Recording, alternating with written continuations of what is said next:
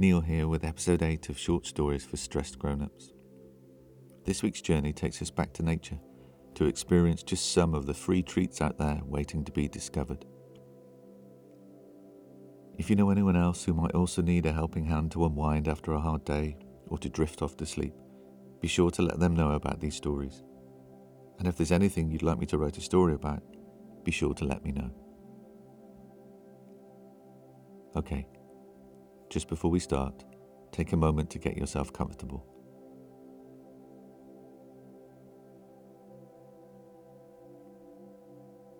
Good. Now close your eyes and take a couple of deep breaths. In and out. In and out.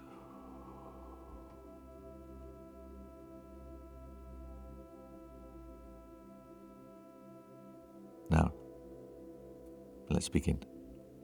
Today's story is called Forage.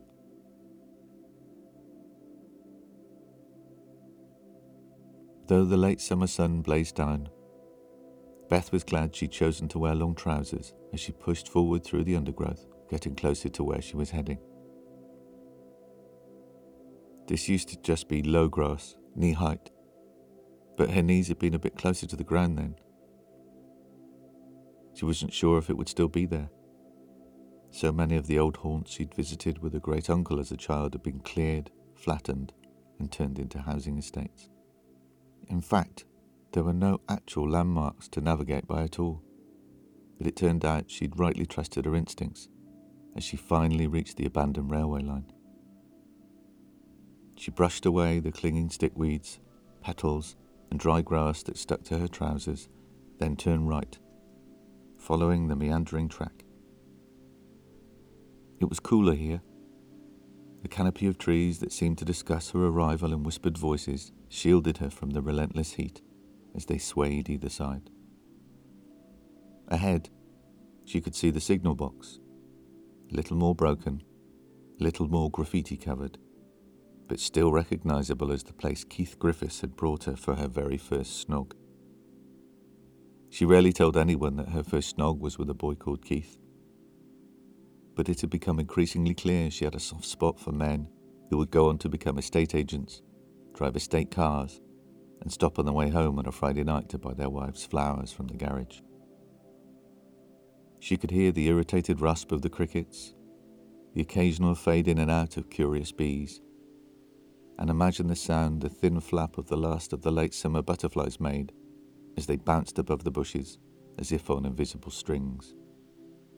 As she continued to follow the gradual curve of the track, the black bridge came into view. It used to lead from somewhere to somewhere, blackened underneath by the soot of a thousand steam powered trips.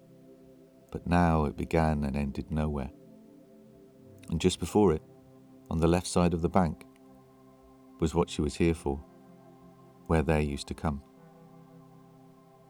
He'd had just three rules never pick next to the road, never pick below waist height, because, well, that's where the dogs do their number ones. And the further you get from other people, the better the fruit. Who would want to pick alongside other people anyway? And risk getting distracted from finding the perfect juicy berry, a shiny, symmetrical supermodel of the fruit world. No. Foraging is not a time for having to make small talk with any Tom, Dick, or Harry, none of which had been names of ex boyfriends. She'd brought the same stick they used to share together. As a kid, she told him he should make them and sell them at the market. But every time he'd say, That's the trouble with inventors. They're always giving their ideas away. It was just a broom handle, with a hook from a clothes hanger screwed into the end but it was the perfect tool to reach those elusive, elevated, spiky branches, on the end of which hung those aloof beauties that thought they were safe from human pies. The same blackberry bush from twenty years ago was now wilder, higher, and even more saturated with gleaming berries. It seemed even the birds hadn't found this place yet. And, as was the case in the past, The real prizes hung temptingly at the top, smug in their seeming inaccessibility. She placed her rucksack on the floor and removed the weathered ice cream container, once bright yellow, now faded to a pale cream by the sun's light through the window of her shed. She took a deep breath and stepped forward, allowing herself to be immediately enveloped in spindly thorn covered arms. She reached at first for the easy ones, close to hand, those with no precarious overbalancing required. The most gentle of pulls was enough to free them from their tiny green pedestals, some so ripe they disintegrated in her grip, staining stretching fingers in dark purple juice. Occasionally, a thorn would scratch or pierce her arms and hands, the host half heartedly trying to halt the inevitable plunder of its offspring. But she continued, spurned on as each scrape, each prick into purple fingertips, reminded her of happy times. And then came those overhangers, those elusive specimens raised out of reach of ordinary humans, now hooked into reaching range by great Uncle Albert's remarkable berry stick. Each one seemed to stubbornly cling that little bit tighter. But they were no match for expert fingers, versed in the perfect balance of squeeze and pull, their arms being sure to avoid each emptied branch as it pinged back into place. She saved the best one until last. With her tub now brimming over with bounty, there was only one final resting place for her ultimate find. She popped it into her mouth, bit down and tasted the sharp, then sweet juice, her teeth gently crushing tiny seeds that her tongue would satisfyingly dig out from between them later.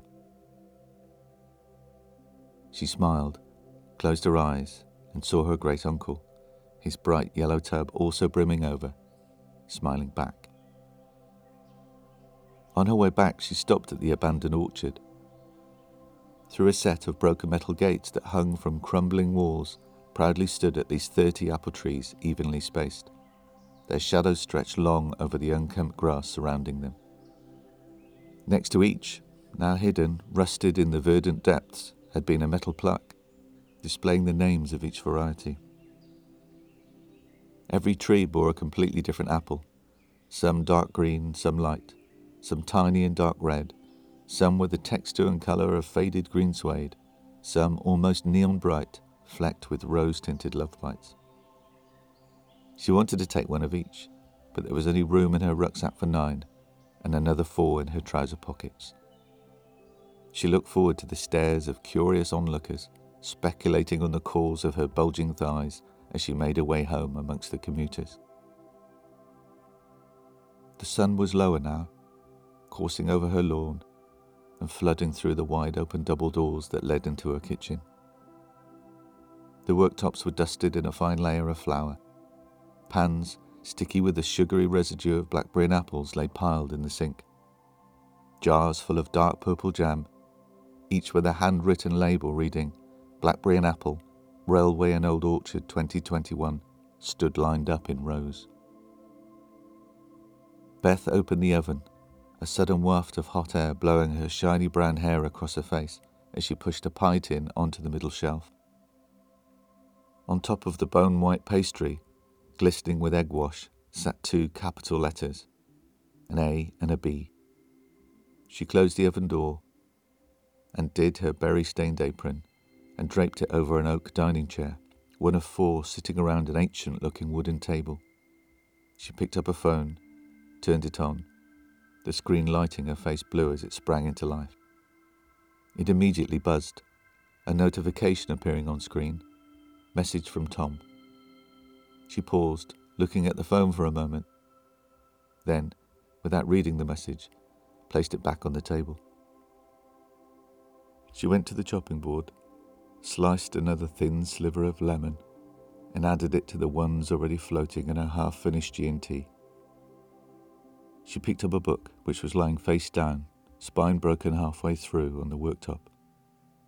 And, with the smell of the pie already hanging temptingly in the air, she left the orange glow of the kitchen, went out into the garden, and sat on her reclining chair, cool drink in hand, to watch the sun slowly set over the forest beyond.